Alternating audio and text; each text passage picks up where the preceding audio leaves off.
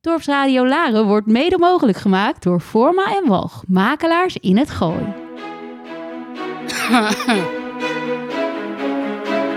Iedere donderdag tussen 2 en 3 ontvangen Claire Farwick en Monique Kropman een kunstenaar uit ons dorp in Topkunst. Deze week is dat Therese Steinmetz. Therese Steinmetz is sinds 1960 bekend als Nederlands zangeres, actrice en sinds de jaren 70 ook als kunstschilderes. Tegenwoordig wonend in het Rosa Spierhuis. Ze is de dochter van danseres en pianiste Henny Poelman en operazanger Jan Steinmetz. Na haar zangstudio aan het conservatorium en de toneellessen bij Louis van Gasteren gaat zij spelen in de Nederlandse comedy. Daarna speelt ze in de tv-producties waaronder musicals. Ook speelt ze in films als De Vergeten Medeminnaar. In 1966 krijgt ze een eigen tv-show, Therese, waarmee ze Gerrit den Braber ontmoet. Voor wie ze het huwelijk met tenor Arjan eh, Blanke verbreekt. Na in 1981 met André van den Heuvel het theaterprogramma Alleen op maandag gemaakt te hebben, wordt het haar duidelijk dat ze het meer in de artistieke hoek moet gaan zoeken. Samen met Den Braber en later gevolgd door de Braak vertrekt ze naar Zuid-Frankrijk, waar ze een eigen schilderatelier begint en een galerij opent in Cannes. Na al die jaren gewoond te hebben in Frankrijk is Therese teruggekeerd naar Nederland.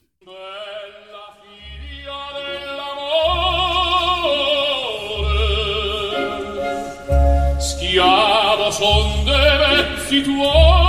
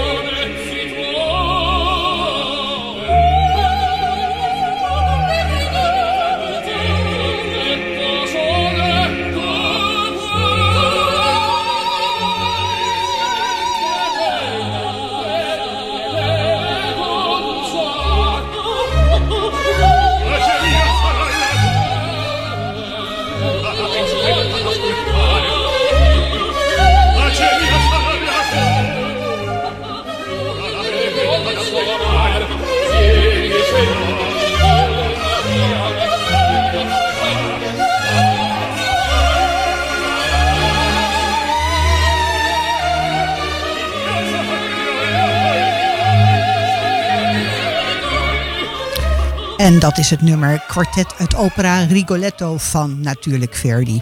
Een uitvoering gedaan door Dame Joan Sutherland en Luciano Pavarotti. En als allereerste gaan we natuurlijk onze gast van vandaag welkom heten, Therese Steinmetz. Wat ontzettend leuk dat je bij ons in de show wilt zijn. En met name dit nummer heeft Therese uitgekozen met een hele speciale reden. En dat wil ik heel graag horen. Waarom? Nou, omdat dit nummer eigenlijk heel veel invloed heeft gehad op mijn een besluit om zangeres te willen worden. En dat kwam zo. Mijn vader en moeder, die, uh, die hadden een muziekschool. Eh, op de Stadhouderskade. Mijn vader was operazanger en die gaf alleen operalessen. En mijn moeder gaf ook pianoles en allerlei andere lessen. En ze had opgericht toen ik een meisje van 14 jaar nog maar was, de Amsterdamse opera-studiekring. En er waren heel dat was heel succesvol. Ze kwamen eh, eh, twee avonden per week bij elkaar en ook nog op een zondagmorgen bij elkaar om koren en alle opera dingen in te studeren, duetten. En er waren ook hele getalenteerde mensen bij. Het was ook voor, voor amateurs en semi-professionals was het bedoeld. En in die tijd was opera nog heel populair onder de mensen. En, eh, en toen was er een vrouw met een hele mooie, prachtige Kathleen Ferrer-achtige altstem.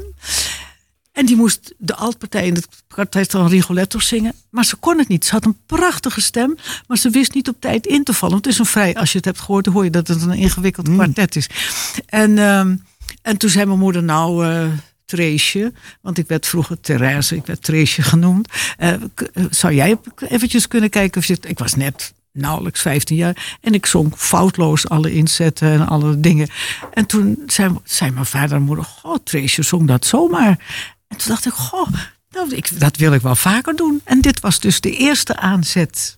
Om, om dit. Dan vergeet je ook zo'n nummer nooit zo vergeet meer. je niet. En daardoor heb ik ook veel uh, uh, repertoire van opera is in mijn geheugen gekomen. Omdat ik dat spelende wijzersmeisje van 14 en 15 jaar altijd hoorde. Op zich al bijzonder hè, dat je dan uh, op die leeftijd opera al ja. heel mooi vindt. Hè? Ja. Want de mensen waren toen toch nog bezig met, met de Beatles, met rockmuziek. Nee, nee, en... nee, de Beatles bestonden nog lang niet. Maar die waren er nog niet. Nee, nog lang niet. nee. Nou, verraad je weer heel nou, veel. weet je wat wel een bijzonder iets is? Als je bijvoorbeeld een, uh, een symfonie, de symfonieorkest, hè, dat is toch altijd klassieke muziek en, en, hè, en moderne klassieke, echt klassieke muziek, concertmuziek. Dat uh, heel vaak uh, zie je dat er vrij jonge mensen aan de viool, aan de cello, aan de bas en zo zitten.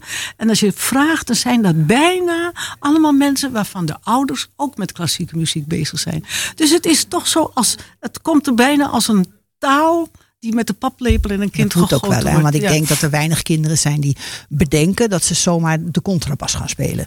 Dat moet je Ja, toch wel een beetje van ja. huis meekrijgen. Ja, dat kan niet is anders. wel een beetje zo. Ja, of je hebt ook, ook natuurlijk, als je, als je heel muzikaal bent, je hoort voor het eerst een keer toevallig zoiets. En je denkt, jeetje, wat mooi. Dat wil ik ook. Dat heb je ook. Hè? Zeker. Maar het is natuurlijk wel heel bijzonder dat juist iemand al als Verdi eh, toch de aanzet is geweest van, van het begin van jouw carrière. Overigens wist ik van Verdi, dat wist ik niet. Hij ging eh, op 18-jarige leeftijd naar het conservatorium in Milaan en werd niet toegelaten. Wist je dat? Nee, dat wist ik niet. Nee, Hey, dat hij was werd niet dom. toegelaten. Hij heeft dus, daarna heeft hij 26 Italiaanse opera's geschreven. En de, En de Scala in Milaan zei dus van, nou, jouw speeltechniek, dat past niet bij ons. oh. Hoe Nou, erg is dit? Het is heel erg, want Verdi is toch echt, echt wel de grootste opera-componist eh, tot op heden die, die Ik bedoel- Italië heeft gehad. Zoveel prachtige. En La Milaan eert hem aan alle kanten Ja, nu. ja, ja, Dan denk ik, ja. jongens, Maar toch. La Traviata en zoveel andere prachtige opera's, ja. Ja, en hij was, uiteindelijk werd hij in 1942 pas werd hij de ster van de Scala toen hij Nabucco ging doen daar. ja. En dan denk ik, oh jongens, wat een vergissing hebben jullie gemaakt. En Aida heeft hij ook nog gemaakt. Ja, ja, ter ere van eh. Egypte was dat, hè, met de dam Ja. die ze hebben gemaakt. Maar goed, we gaan het nu over jou hebben, niet over Verdi. Want eh, Verdi is al heel lang niet meer onder ons. En jij wel. Hè? Dus, Ja, ik, ehm, ik ben ook heel lang onder, onder ons al. Gelukkig wel, ja. En nog heel lang hierna ook, zeker. En wat vinden we het ontzettend fijn dat je weer terug bent in het gooi.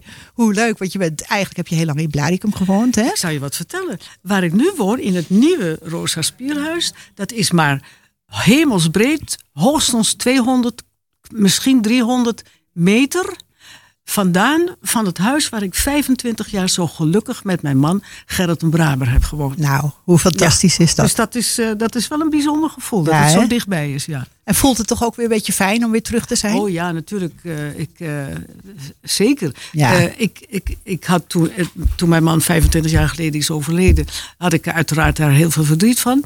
En wilde ik, ben ik als het ware gevlucht. Want toen was ik nog erg bekend voor radio en televisie. Er kwam er veel pers op me af en daar had ik geen zin in.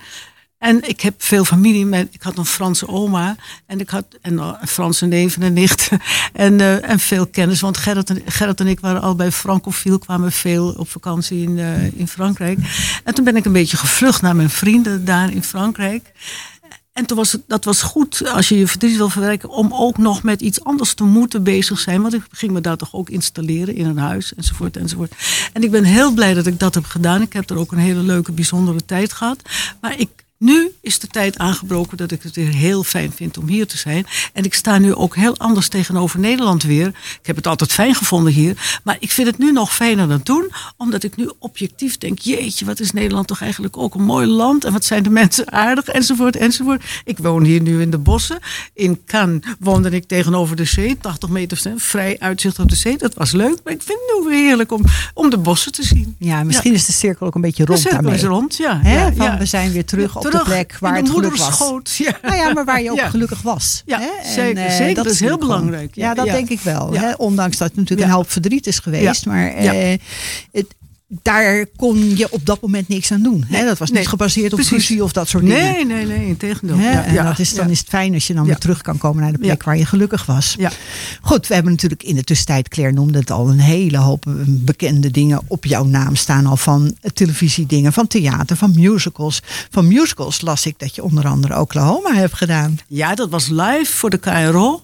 En dat was. eh, eh, dat mocht niet eh, opgenomen worden. Dat moest live vanwege de rechten. En dat was nog in de kleine studio in Bussum. Ik, weet- ik geloof dat het de, de Oranje of de Irene studio was. Helemaal, daar liepen de koeien en de varkens. en eh, liepen door de studio. Want dat speelde zich af op het platteland in Oklahoma. Dat was van die cowboys en Ja, zo. Hè? dat is Ja. fantastisch. Ik heb hem ook gezien. Maar de, en daar heb ik ook nog gespeeld. Dat vond ik een heerlijke rol. Heel, heel romantisch. Kiss Me Kate. Ach. Dat is op het, eh, eigenlijk gebaseerd op, eh, of laat ik zeggen, het stuk van Shakespeare, van Kiss Me Kate. eh, de, ik weet niet zo gauw het, hoe het in het Engels heet. Het- daar is het op gebaseerd van, van een echtpaar dat dat op het toneel speelt. En Mhm. achter de bühne steeds ruzie hebben met elkaar. Maar op laatst komt het natuurlijk weer helemaal goed zoals dat gaat bij romantische Tuurlijk, stukken. natuurlijk komt het dan weer goed. Ja. Is dat een beetje waar eh, v- eh, Who is Afraid of Virginia Woolf een beetje op was gebaseerd, of niet? Nou, dat, Dat was ging wel- heel ver, hè? Dat, eh, dat, was, ons- dat vond ik geen romantiek. Dat was allemaal cynisch en ellende. Nee, dat, zou, dat, dat is een soort eh, toneelstuk waar ik helemaal niet van hou. Vond het ook moeilijk. Ik kom dan niet blij uit het theater. Nee, nee. Dan, en ik eh, vind, tegenwoordig eh, vind ik zoveel in het theater dat de mensen zo overdreven, raar en hysterisch en gek doen. Eh, ik denk, als je nou. Er is zoveel ellende in de wereld. Hè? Nu Ja. weer met het, al die ellende in de Oekraïne. Denk ik toch wel, als je, als je naar het theater gaat, hoef je niet meteen de hele avond in elkaar te, te liggen, stuiteren van het lachen. Maar eventjes de narigheid vergeten. Ja. Waarom ga je nou naar een theater? Ik zou er helemaal geen zin hebben om naar een theater te gaan. Waar iedereen maar, eh, vooral bij ballet zie ik allemaal balletdansen. Drama's. Waarbij iedereen eh, doet alsof die stapel krankzinnig is geworden. Ja, heb ik, daar heb ik niks mee. Nee, ik kan me dat voorstellen. Ik begrijp dat ook, ja. Want het zijn inderdaad ook wel eens de enkele keer dat ik ergens naartoe ga... dan denk ik van, ik denk dat ik even de essentie gemist heb of zo. Ja, ja, ja, ja, ja. Maar het is, het is inderdaad waar. En een avondtheater moet gewoon nog steeds fijn zijn. Even alles achter je kunnen laten. En even die natuurlijk andere mag er wereld best eventjes eh, iets ernstigs in zijn. Maar des te harder komt het dan ook even aan. Ja. Hè? Prima, Ja. maar dan moet je weer eventjes... Ik weet ook nog goed dat... Dat was, vond ik wel, hoe dat mogelijk is, weet ik niet. Maar ik was nog een klein, heel klein kind in de oorlog. Maar dat eh, in de oorlog snip en snap, die revue in het Zittentheater op het Leidseplein, ging de hele oorlog door. Ja. En er waren altijd eh, mensen. En mensen konden toch lachen. Ja, Ondanks ja. alle ellende En dan was hadden. dat prachtige liedje wat ik nog altijd ontroerend vind. Omdat ik toch als klein kind wel een beetje begreep wat er aan de hand was. Dat Willy Walden met, het, met dat rare stemmetje. Als op het Leidse De lichtjes weer gaan de branden. weer is branden. Ja. Dat was heel ontroerend. En dat mocht allemaal zomaar. En hoopvol, hè? ja. Het was ook hoopvol natuurlijk. Ik denk dat we met eh, dit hele mooie liedje van Willy Walden... dat we nu naar... eh, want het is nu ook, het is lente... Ja. dat we naar het nummer Le Printemps gaan... Oh, van. Michel Fugain en. Le Big Bazaar. Heerlijk. En hoe vrolijk kan je het hebben? Oh, heerlijk. Ja.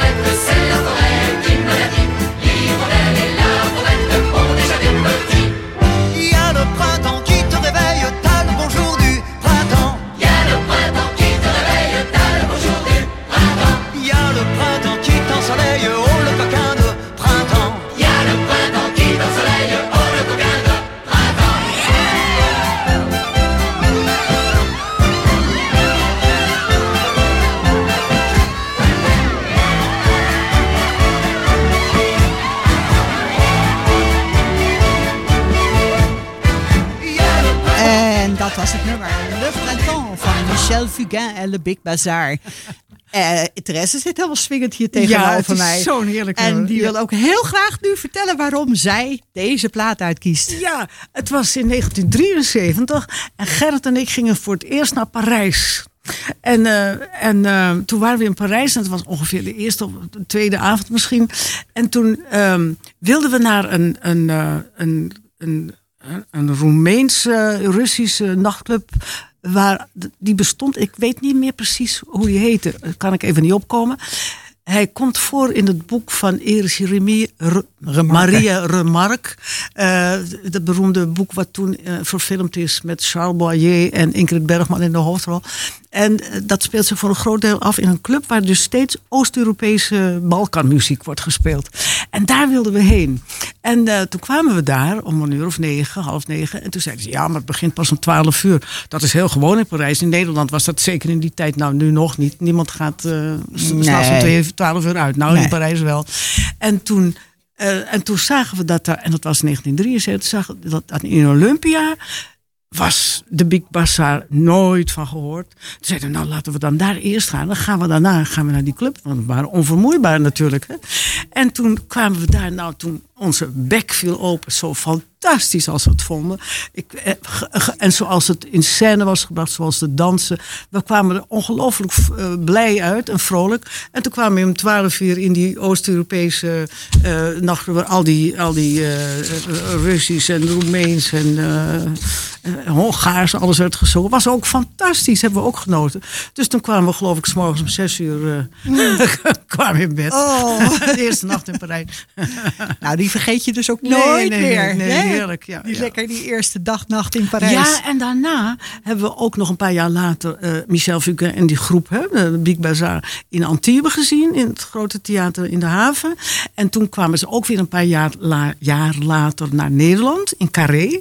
Eén of twee voorstellingen. En toen heb ik tegen mijn muzici, waar ik toen heel veel mee optrad, Nico van der Linden. En ze tegen, jongens, daar moeten we heen. En toen eh, zijn we daar met z'n allen naartoe gegaan. En toen hebben we dat ook weer gezien. Bij mij was dat uitverkocht. Ik wilde daar heel graag naartoe in Ah. Carré. En toen was het uitverkocht. Ja, en Ja, daarna ja. kwam die niet meer terug. Ja, ja, ja. En ik vond het echt fantastische het muziek. Echt Vond het geweldig. Zo leuk. Ja. Ehm, goed, maar dat is natuurlijk jouw liefde voor de Franse muziek. Dat was er sowieso al bij. Dat Frans spreken, dat was dan inderdaad door je oma. Dat je dat al, want je sprak dat best wel heel goed. Want je ging al naar Parijs en je zingt Franse liederen. Eh. Nou, eh, mijn oma die sprak gewoon Nederlands. Ik kwam als baby hier. Maar ik hoorde wel dat als zij sprak. eh, en ze, en ze, haar ouders woonden heel dicht bij de, bij de, bij de eh, Nederlandse grens. Ja? Dus helemaal in Noord, Noord, Noord-Frankrijk bij de Nederlandse grens. En als ik nu aan mijn oma terugdenk. Dan hoor ik dat ze met een, met, met een soort Noord-Frans-Belgisch accent eh, Met dat leuke accentje. Nou, ik weet niet of het leuk was, maar in ieder geval, dat hoor, dat hoor ik nu als ik aan haar terugdenk. Ja. ja ik had, Nou ja, goed, maar het, het kost je ook geen moeite om, om al die Franse liederen te zingen. En, Nee, eh, nee, de- en de uitspraak. eh, nou, ik zal niet zeggen dat ik zo heel verschrikkelijk goed Frans spreek. Maar ik kom er goed mee redden, laat ik het zo zeggen. zeggen. En het zingen gaat er heel goed in. Ja, ja, ja. En dat is weer wat anders. Dat is toch hoor ook wel eens liedjes in het Frans op de Ja, radio. dat ik denk van. Ja, oh, oh la la, denk je. Oh la la. hè, ja. dat ik misschien, misschien even een cursusje. Ja. Hè, die is- Ja. Maar goed, het is gewoon allemaal super knap. nou, we hebben natuurlijk over het zingen. We zijn in eerste instantie, kenden we jou natuurlijk als zangeres. Hè? Eh, je gaat op een gegeven moment naar het Eurovisie Songfestival. Zeiden, nou, dat doen we ook één keer en daarna niet meer, begreep ik. Hè? Van Ja, ja. het liedje Ringeding. Maar daar komen wel hele goede dingen uit voort. ja, zeker. Daarom deed ik het ook. Ja, En het was natuurlijk zo, je hebt, toen had je geen enkele keuze. Je mocht als, als ik mocht al die vijf of zes, zes, vijf liederen geloof ik zingen. Dat was al, ik was de eerste die dat mocht doen zonder voorcompetitie. Dat was al bijzonder. Ja. Dus dat vond ik toch wel erg leuk. En daar, daar was, kijk, Ringdingeling is op zich een heel leuk eh, liedje, leuke compositie. Hem geluisterd. Ik vond eh, het echt leuk. Zeker, een charmant liedje, zou ik maar zeggen. Maar ja, ik ben meer van het eh, dramatische zingen. Het was ook een lied. En dat was eh, ook van de Nederlandse componist. Dat was, waar ben je? Waar ben je? Waar ben je? Waar is onze droom? Dat, dat- daar had ik gehoopt. En dat kreeg helemaal geen stemmen. Maar wel allemaal ringen, dingen, ding. En zing. Ja. Ja, het is toch echt hartstikke Ja, leuk. En er was ook nog een rare sensatie bij. Eh Gerrit en Brabe, die dus eh, de platenproducer was. En ik kende hem nauwelijks. We, we kenden elkaar gewoon als platenproducer en ik als zangeres. Die, ehm, die, die wilde graag eh, meedoen. Die, die vond het leuk om mee te gaan. Want hij was een hele makkelijke. Hij kon heel goed veel teksten voor alle, in alle genres schrijven. Hè? En hij dacht toen: ik ga alle. Eh, liedjes die ik nog heb in de, in de la en in de kast. eh, eh, stuur ik naar het festival op hoop dat ik ook daar mee kan. Omdat ik het liedje, omdat omdat het liedje win. En toen waren, ze bij de waren we bij de notaris. En toen zei de notaris, nou, eens even kijken, hè, vijf liedjes hier gewoon. Nou, eerst werd open gedaan. Het liedje, hè, door het publiek gekozen. Het liedje, dat en dat, eh, is gewonnen. De, eh, tekst, eh, muziek van die en die. Tekst Gerrit en Braber. Oh, nou, nou, nou leuk, Gerrit en Hoi. Braber. Maar Gerrit en Braber was de producer van de, van de platen. En die zat erbij. En eh, bij die de, de notaris en de, de, de, de dirigent en de mensen van de VARA. Het was, een, het was iets van de VARA. En tweede liedje werd weer opengescheurd. Dingen. Nou, goh, tweede prijs, eh, muziek die en die. En eh, de tekst, hé, hey, Gerrit van Braber. Nou, gefeliciteerd meneer Braber. Goh, leuk. Zo ging dat vier nummers door. En het vijfde nummer was... ehm, ik kan even niet op de naam komen van wie het er wel, maar dat is het lied Zing. Da, na, na, na, zing. Da, di, di, di, di, di, zing, zing, zing, zing. Nou, ook een leuk liedje hoor, maar ook weer een heel vlot liedje. Dus alle 15 nummers, of ik geloof dat het zes nummers waren. Alle 15 nummers waren, of vijf van de zes nummers waren van Gerrit. Toen dacht iedereen dat het doorgestoken kaart was. Maar Ja, het was gewoon omdat was hij gewoon echt. had veel haar ingestuurd. Hij was een hele goede tekstschrijver. In dat genre ook, in vele genres. En hij heeft daarvoor en daarna heeft menig eh, liedje ook het Songfestival. eh, Precies, wa- want wa- zijn naam kwam elke keer weer Elke terug. Hè? keer kwam ze en was heel ijverig. Hij, Ja, hield, ja. Hij, hij hield gepassioneerd van zijn vak. Nou, en van jou. en van jou, want dat sprak eigenlijk ook uit alles. Hè? En dat was toch ook wel heel bijzonder. Ehm, wat wij gaan doen, want we gaan straks een extra stukje muziek toevoegen. Dus ik ga nu heel graag naar de muziek luisteren. Want je hebt behalve Nederlandse muziek, Franse muziek. We hebben het al heel even over Oost-Europese muziek Ja. gehad. Maar eh, ik heb begrepen dat je ook nog dol bent op Braziliaanse muziek. Ja, Ja, en dan hebben we daar ook een hele speciale weer bij. Dat is Sergio Mendes en de Brazil 66 Ja. met het nummer Maskenada. ja. Gezongen door Lonnie Hall. En Yes. daar willen we graag even naar luisteren.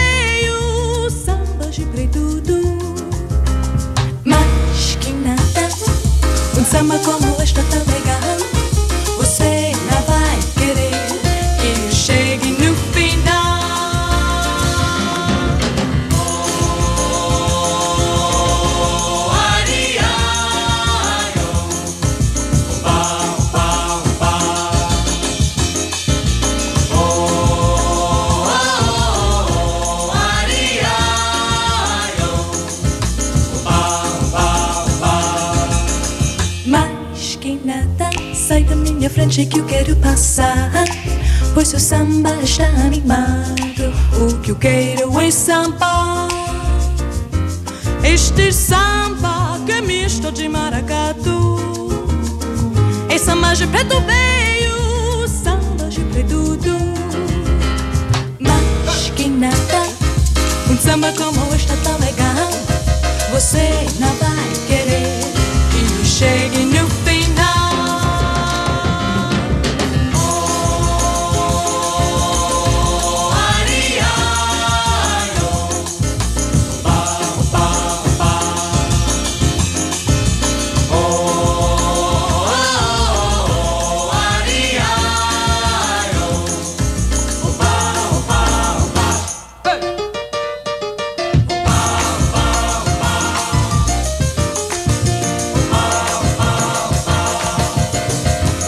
dat was Masquinada van Sergio Mendes en de Brazil 66 met de zangeres Loni Hall erbij. Nou, en Therese kan niet wachten om te vertellen waarom ze deze plaat heeft gekozen.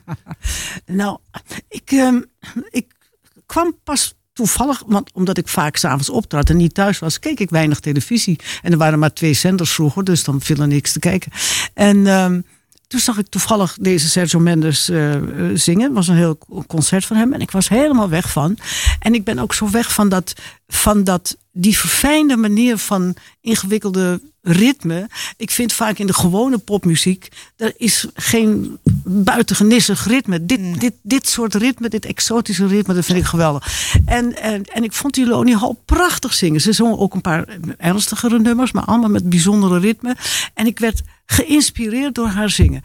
Toen werd ik eh, een maand later of twee maanden later, dat ik daardoor zo geïnspireerd werd uitgenodigd om, naar het, om eh, deel te nemen aan het eh, Oostblok eh, Oost-Europese Intervisie Songfestival.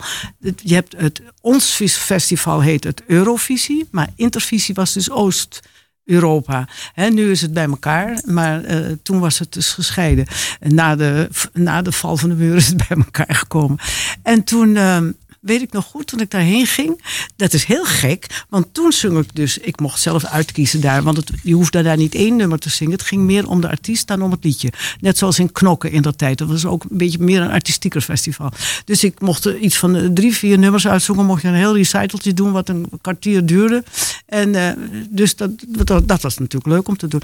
En... ehm, Ook veel Toen- eerlijker, hè? en ja, in, nou ja, daar, bij het andere gaat het om het liedje. En, het, Ja. en in Knokken ging het echt meer om de artiest. En toen had ik dus een heel mooi lied uitgezocht. Oh, vatte mijn gezicht, dat. Dat betekent niet, oh, vat toch mijn gezicht. Dat dacht ik van Bommel altijd van de NCV, die er ook bij was in de jury. Dat, dat betekent, een meisje vind je wel, betekent dat. Maar, eh, maar de liefde niet, of zoiets. Dat, eh, daar ging het om. En het is nogal een temperamentvol lied. En toen weet ik nog goed dat ik daar, terwijl ik het zong, eh, toen, zelfs in mijn manier van zingen, ik heb van haar geleerd, zij zong met een bepaald soort intensiteit. Ja, die wel eens zodanig op je overkomt dat het zoveel invloed op je heeft.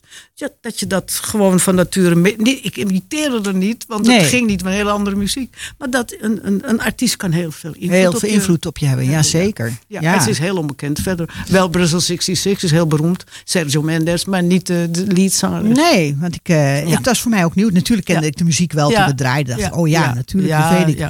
Overigens is die Sergio Mendes, ehm, las ik ook, is echt de grootste Braziliaanse ster van, van de wereld geworden. Ja. En trad onder andere op op het Witte Huis. Is daar twee Ja, keer als gast mogen komen bij zowel Johnson als Nixon. Ja, leuk hè? Denk, nou, dan ben je toch wel wat. Hè? Ja. Ehm, goed, jij ging dus dan inderdaad dat, dat songfestival doen. Dat was in Roemenië, hè? Dat was in Roemenië Ja. toevallig. Ja, dat was in Brasov. Heel mooi. Heel In mooie Brasov, ja. ja. En, en nou ehm, zegt mijn papiertje dat je daar ook een prijs won.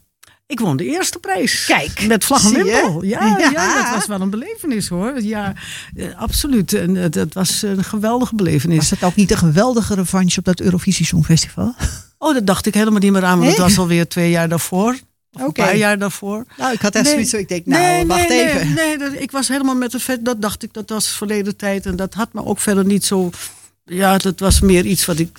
Nou, dat, dat heeft niet zoveel impact op mijn leven gehad als, als dit. Ja, dit want, was- dat, want dat Songfestival daar in Roemenië was ook hartstikke artistiek. De ene zanger en, en, en performer was nog artistieker dan de andere. Dat was echt geweldig. Ik zag dat onder andere Alexander Pola daar ook aan meewerkte. Met, eh, met teksten en dergelijke, vertalingen, liedjes. En er staat Niet- dus inderdaad als Gerrit en Baraber. En, Niet aan het Songfestival nee, in aan, eh, Roemenië hoor. Nee, nee, aan het vertalingen die hij heeft gedaan van liedjes. Kan dat zijn? Eh, Alexander Pola heeft wel voor mij ook teksten geschreven. En Oh, voor, voor andere mensen ook hoogstwaarschijnlijk. Maar het heeft niks met dat Roemenië Niet te met Roemenië. Nee, oh, nee, nee. oké. Nee, nee, Nee. Dan is dat even door elkaar Nee, gegaan. geestige man die leuke teksten Enig, schreef. Ja, ja, enige absoluut, man. ja. En inderdaad mooie teksten schreef. Ja, absoluut, Heel erg goed deed. Goed, dan gaan wij nu naar een, wat we normaal niet doen, maar we voegen een extra plaat tussen. En dat is notabene jouw eigen plaat. Hè? Deze is, een, een stukje Roemeens. of een stukje Roemeens. Wacht is- even, hebben we nu een de... Het is iets Ja, oké. Nou, het is niet eh, het lied eh, wat ik daar heb gezongen. Ik heb dat daar niet gezongen, maar het moet een korter lied. En dat is eh, nu begeleid op deze plaat door de geweldige ensemble André Serban en zijn, en zijn Roemeense concertmuziek.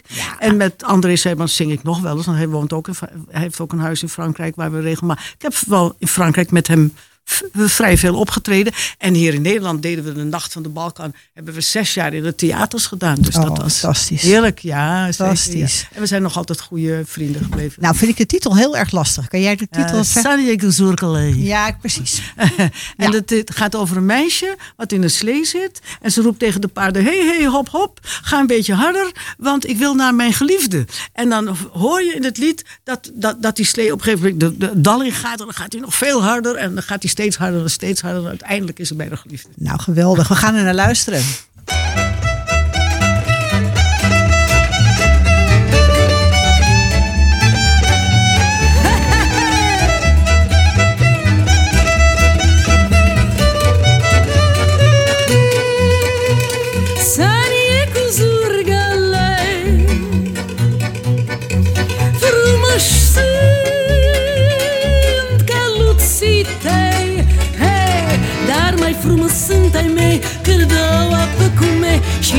ca niște zmei.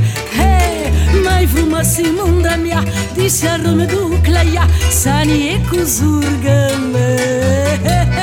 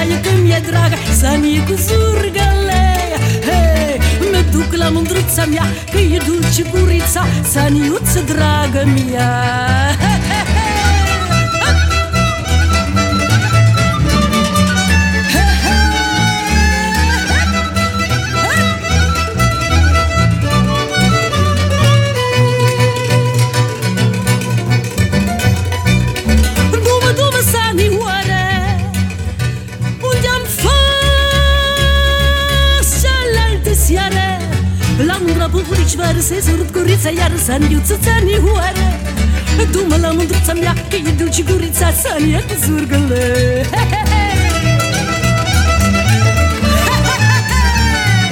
Dumă la mândruța mea Că e dulce gurița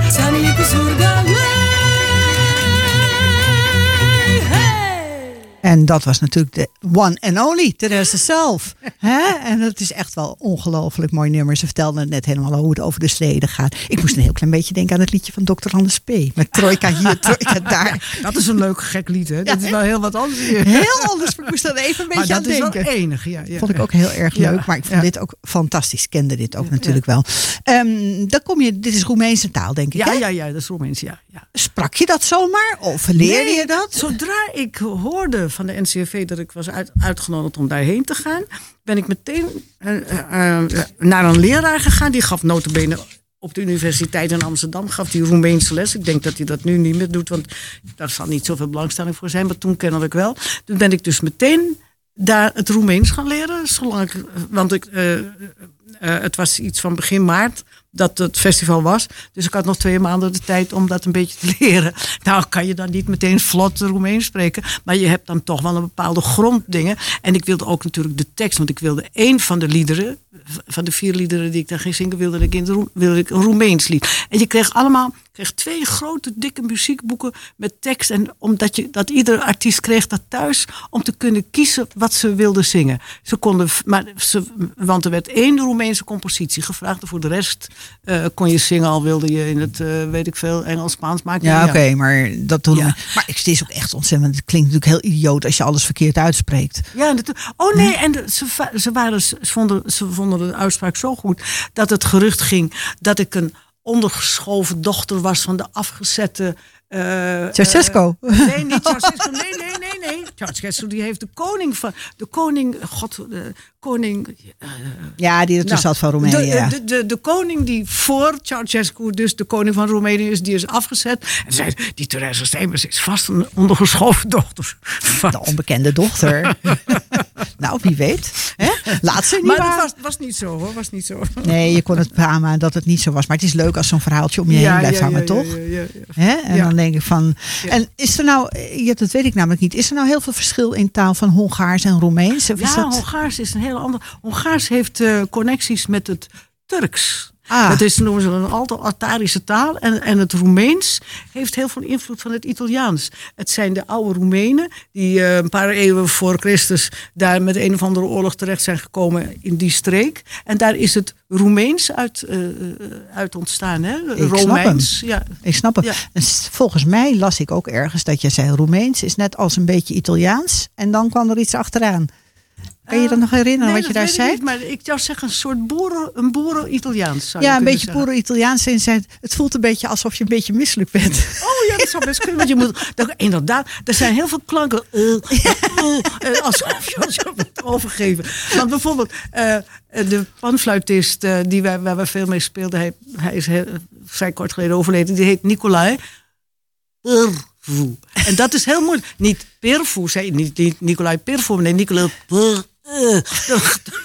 Dat is moeilijk. Maar dat moet je wel leren om dat goed te doen, want anders te, spreek je die taal niet goed. Nee, en Ja, dan, dan klinkt het ook heel raar meteen. Ik denk dat iedereen nu Roemeens gaat leren. Maar het is wel gewoon natuurlijk Oh, ik heb ontzettend nog leuk. iets. Weet je, eh, het- dus een grapje, of gek. Ik, ik, ik eh, speel dus vaak met, eh, heb veel gespeeld met André Serban, die dus half Roemeens, half Russisch is. En de, de muzici waren ook vaak Roemenen die erbij waren. Niet altijd allemaal, maar wel vaak. En André spreekt heel goed Roemeens. En zijn moeder was Russisch, zijn vader was Roemeen. Hè? Dat was de beroemde ja, André Serban. En je had, zijn vader was ook een hele beroemde violist. Violist, ja. ja. En eh, poepen, dat is een kusje. En als wij elkaar zien, zeggen we, ah, een kus of een omhelzing. Roep te poep, te poep, roep je. En andere mensen staan een beetje te kijken, wat zeggen die nou? Het is heel normaal. En ik ben er zo gewend dat het voor mij helemaal niet de betekenis heeft wat het in Nederland heeft. Nee, wij zeggen ook wel eens poepie, hè? Ja, Dus van als je iemand ziet. maar zo te poep, te poep. Ja, maar dat is het leuke van talen. Hè? Ja. En het is duidelijk dat dat ook wel je talent is. Hè? Al die talen, die je gewoon, het kost je ook geen moeite verder. Nee, dat is waar. Goed, dan gaan we even terug naar het. Want we gaan eh, heel hard door de tijd. We gaan toch nog even een keertje terug naar volgens mij weer Braziliaans. even naar Braziliaans. Ja, hè? Ja. Eh, Alice Regina. Eh, Zeg ik dat goed zo, Regina? Elis, Elis Regina. Alice Regina. Wel overleden helaas aan drugs en dat soort vreselijke Ja, en dingen. jong. Veel te jong. Ja. Maar dat was een, een zangeres die eh, optrad, eh, ik geloof in 1968, op het eh, filmfestival in Cannes. Dat weet ik allemaal niet, want daar was ik toen, eh, daar was ik allemaal niet bij. Dat was Nee. voor mijn tijd. Maar daar had ze zo'n waanzinnig succes dat ze eigenlijk daarna een wereldster is geworden. En is heel lang, vooral in Zweden, in dat, en dat eh, Zweden, Noorwegen, vooral Zweden, die waren gek op die muziek. Eh, dus het ene land staat meer open voor die, want het was ingewikkelde Braziliaanse muziek die zij doet, met vrij ingewikkeld ritme, die ik zo spannend en zo mooi en zo leuk vind in Braziliaanse muziek. Als het goed is, heet die muziek Musica Popular Brasileira. Klopt dat? Ja, ja, ja, ja, Ja. En dit lied, wat zij nu gaat zingen, heet Opa Neguinho. Kijk.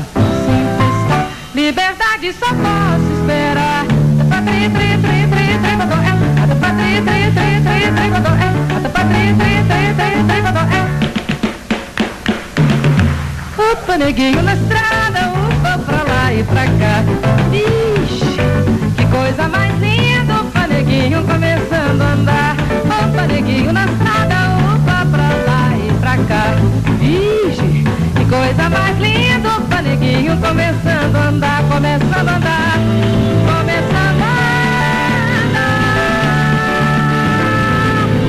E já começa a apanhar.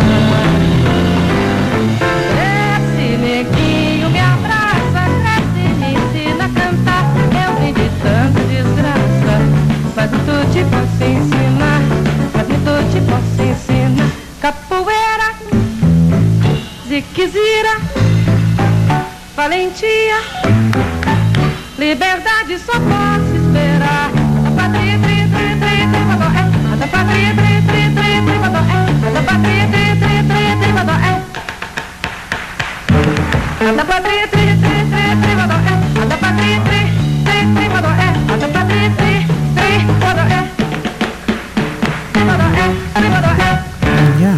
dat was Elise Regina. Ehm, ik kan het uiteraard niet, niet verstaan het in het Portugees, hè, want Braziliaans gebaseerd op Portugees. Het enige wat ik er wel in hoor is de capoeira. En capoeira is volgens mij een vechtdans. En? Capoeira, dat is- zingt ze alsmaar over. Ja? volgens mij zijn dat die mannen die tegenover elkaar staan met, eh, ja, ja. Van, vanuit de slaven. Hè? Ja. M- eh, het was zo leuk. D- dit is eh, een eh, soort, muziek waar misschien niet iedereen zo gauw van houdt hier in Nederland. Maar Gerrit en ik hadden ook muziekgebied helemaal dezelfde smaak. Dat was zo leuk. Wij, eh, dat ging allemaal vanzelf. We hielden van dezelfde soort muziek. Als we ook eh, naar het buitenland gingen, eh, eh, naar bijvoorbeeld naar Griekenland of naar Hongarije zijn we ook geweest. Dan zaten we als we s'avonds uit eten gingen, zat Gerrit met een bandje, zaten we stiekem in, in zijn boodschappen thuis onder tafel. Want er werd er nog veel muziek gespeeld in, Ja. in- bij, de, bij diners en zo. Dat vonden we heerlijk. En we hadden helemaal dezelfde. Al dit soort rare muziek als. Maar het is eh, ook een soort ontdekkingsreis. Hè? Ja, dat is ja, ook ja. leuk. Van muziek, Maar van weer ja, luisteren, precies, andere stijlen. Maar of het nou Griekse muziek was of, of de Braziliaanse muziek. hè, We hielden gewoon van dezelfde. Er kwam er weer wat nieuws. Ook eh, we hebben prachtige eh chansonnière bijvoorbeeld. Of een prachtige zangeres uit, uit Argentinië. Hebben we ook. eh, maar eh, ik, kan er wel een paar uur doorgaan hoor. Met, Ik kom maar heel graag terug. Wat ik wel nu ga doen, ehm, we gaan het laatste stukje, gaan we toch even wijden aan het laatste stukje waar jij nu heel erg druk mee bent. En dat is de optredens die jij doet met de Franse zanger Philippe Elan. Ehm, daar valt een hele hoop over te vertellen over deze meneer. We gaan straks ook luisteren naar een plaat van, eh, van Philippe en van jou denk ik samen. Hè? Is dat, nee, of is het dat is, van een, hem? het is een, een mooi lied wat hij alleen zingt. Ik Wat dacht- hij zingt. Ja, wat hij zingt. Ja. Maar jullie zingen het ook samen, een hele hoop liederen. ja. En je treedt ook op in Nederland samen. Ja, ja zo En- nu en dan hoor. Niet, kijk, ik, toen ik in Frankrijk woonde, toen eh, ontmoetten wij elkaar ineens een keer toevallig. En dat klikte en muzikaal ook. En dat besloten we samen te gaan zingen. Toen hebben we een plaat gemaakt. Die heeft, eh, eh, die heeft eh, eh, 4,5 en 5 sterren recensies gehad. Dat is heel mooi. Amsterdam-Parijs heette die. En eh, we hadden, de- hebben we het zo gedaan. Ik, woonde, ik wilde niet eh, constant weer zingen zoals vroeger. Maar hij heeft me wel weer aan het zingen gebracht. Ik zei, ah, ja, het is toch jammer als je niet meer zingt. Ik zei, nee, dat wil ik niet meer. Maar het kostte niet zoveel moeite om mij over te halen om weer te zingen. Omdat ik zo eh, geïnspireerd werd om weer te zingen door zijn manier van zingen. Dat was meteen een enorme muzikale klik. En eh, toen eh, hebben we dus een, dat programma hebben we voor de. als ik in Frankrijk kwam, dan kwam ik in het najaar over om een aantal van die dingen te doen. En in het voorjaar nog een keertje. En als het in de zomer ook nog eens een keer. Dus dan kwam ik af en toe over om, eh, om te Heerlijk. zingen. En voor de rest heeft hij zijn eigen programma's. Hij is heel succesvol. Hij zingt, hij heeft het met het eh, grote eh, het residentieorkest, symfonieorkest gezongen. Ook een plaat mee opgemaakt. Hij zingt met Rijer Zwart, wat een geweldige componist en arrangeur is. En die hem begeleidt. Dus hij heeft het heel druk. Maar los daarvan zingen we af en toe nog ook een keertje Heerlijk, samen. heerlijk. En de, de eerstvolgende keer is hier in Blaricum. Nou ja, dit is Laren, maar Daar aan vast ligt Blaricum. In het nieuwe theatertje wat er in Blaricum is. En wanneer? Dat is de 24 april. Dan zingt hij met, eh met Rijer Zwart zijn. Dat is heel snel. Dat is Dat is volgende heel week. snel, ja. En dat, is, en dat programma heet eh, Avec Elan. Ja, nou ja, En, dat, eh, dat moet natuurlijk, hè? ja. En op 8 mei zingen we in Aalsmeer in de grote veilinghal. Waarin een mooi klein theater, of een, een, sfeervol theatertje is gebouwd. zingen wij ons programma en dat heet Over Grenzen. Want dan zingen we niet alleen Frans. En dan, dan zingt hij voornamelijk Frans en ik zing ook wel wat Frans. Maar dan zingen we ook veel over de grens. Dus van allerlei talen. En hij zingt dan ook zelfs Russisch. Nou begreep ik dat met de eerste echte kennismaking tussen jullie tweeën. Je, bent voorgesteld door je vriendin Elisabeth, hè? Elisabeth Ooms. Die eh, zei van nou, we gaan daar een keer naar luisteren. Nee, Elisabeth was al lang overleden toen. Oh, was eh, al overleden. Nee, maar hij had les van Elisabeth. Oh, dat was en het. Elisabeth was een grote vriendin van mij. En die zei op een keer tegen mij... Goh, ik heb een, eh, ik heb een eh, jonge Franse jongen op les. En die heet Philippe Elan. Die naam heb ik wel altijd onthouden. Maar Elisabeth Ooms, toen ik Philippe ontmoette, was Elisabeth... Oh, het was al- overleden. Die was al 25 jaar overleden. Die is erg jong overleden. Maar, eh, de, maar ik vond het wel grappig dat dat weer op mijn pad... Dat, Ja. dat je dus zo op elkaars pad komt. Dat is toch Dat is bijzonder. toch leuk? En het ging Ja. dan nog bijna mis ook. Doordat je hem per se na zijn optreden wilde zien. En hij wilde eigenlijk jou graag zien. En volgens mij liepen jullie gewoon de verkeerde trappen Oh, op en af. dat je dat weet. Dat je dat weet. Heb je dat ergens gelezen? Ja. ja, dat is heel leuk. Ja. Ik ging allerlei verkeerde deuren het voelde in. een beetje als zo'n comedie met de deuren slaan. ja, weet je Ja, ja. Allerlei verkeer. Want het was niet in een gewoon theater. Het was in een tentoonstellingsgebouw in Den Haag. En ik wilde hem zo graag complimenteren. Ik was erg onder de indruk. En hij wilde, had mij gezien dat ik op de eerste rij zat. Zou ik normaal ook nooit doen. Maar ik zat, eh, ik zat naast een vriend eh, die, eh, die zei: Graag mee, gaan we naar het concert.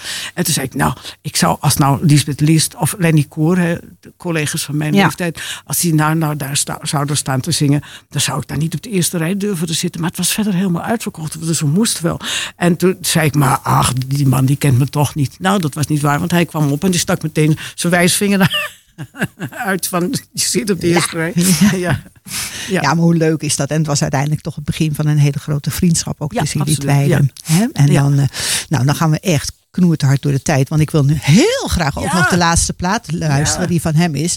Aimé à perdre la raison. En Ja. dat betekent Eh, liefde om gek van te worden. om gek van te worden. En dat is het ook soms. Hè? Dat Liefde is kan je ook ook, echt ja. gek van worden. Ja. Eh, maak ik even gebruik ervan om jou ontzettend hartelijk te bedanken voor je komst in de studio. Ik zou het heel leuk vinden als je nog een keer komt. Want ik, volgens mij hebben wij nog uren waar we over nog kunnen uren praten. doorgaan. Maar ik vond het ook ontzettend leuk om hier voor uitgenodigd te worden. Ik had er zin aan. Leuk hoor. Zou Pim Fortuyn hebben gezegd. Ja, precies.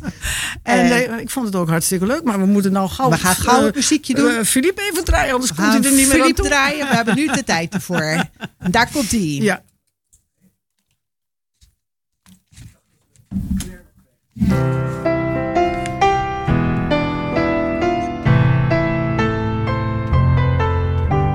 Aimer à perdre la raison, aimer à n'en savoir que dire, à n'avoir que toi d'horizon, et ne connaître de saison que par la douleur du partir, aimer à perdre la raison. Ah, c'est toujours toi que l'on blesse, c'est toujours ton miroir brisé, mon pauvre bonheur, ma faiblesse. Toi qu'on insulte et qu'on délaisse, dans toute chair martyrisée, aimer à perdre la raison, aimer à n'en savoir que dire, à n'avoir que toi d'horizon. Et ne connaître de saison. Que par la douleur du partir, aimer à perdre la raison. La faim, la fatigue et le froid, toutes les misères du monde, c'est par mon amour que j'y crois. En elle je porte ma croix, et de leur nuit ma nuit se fonde, aimer à perdre la raison, aimer à n'en savoir que dire, à n'avoir que toi d'horizon, de saison que par la douleur du partir, aimer à perdre la raison.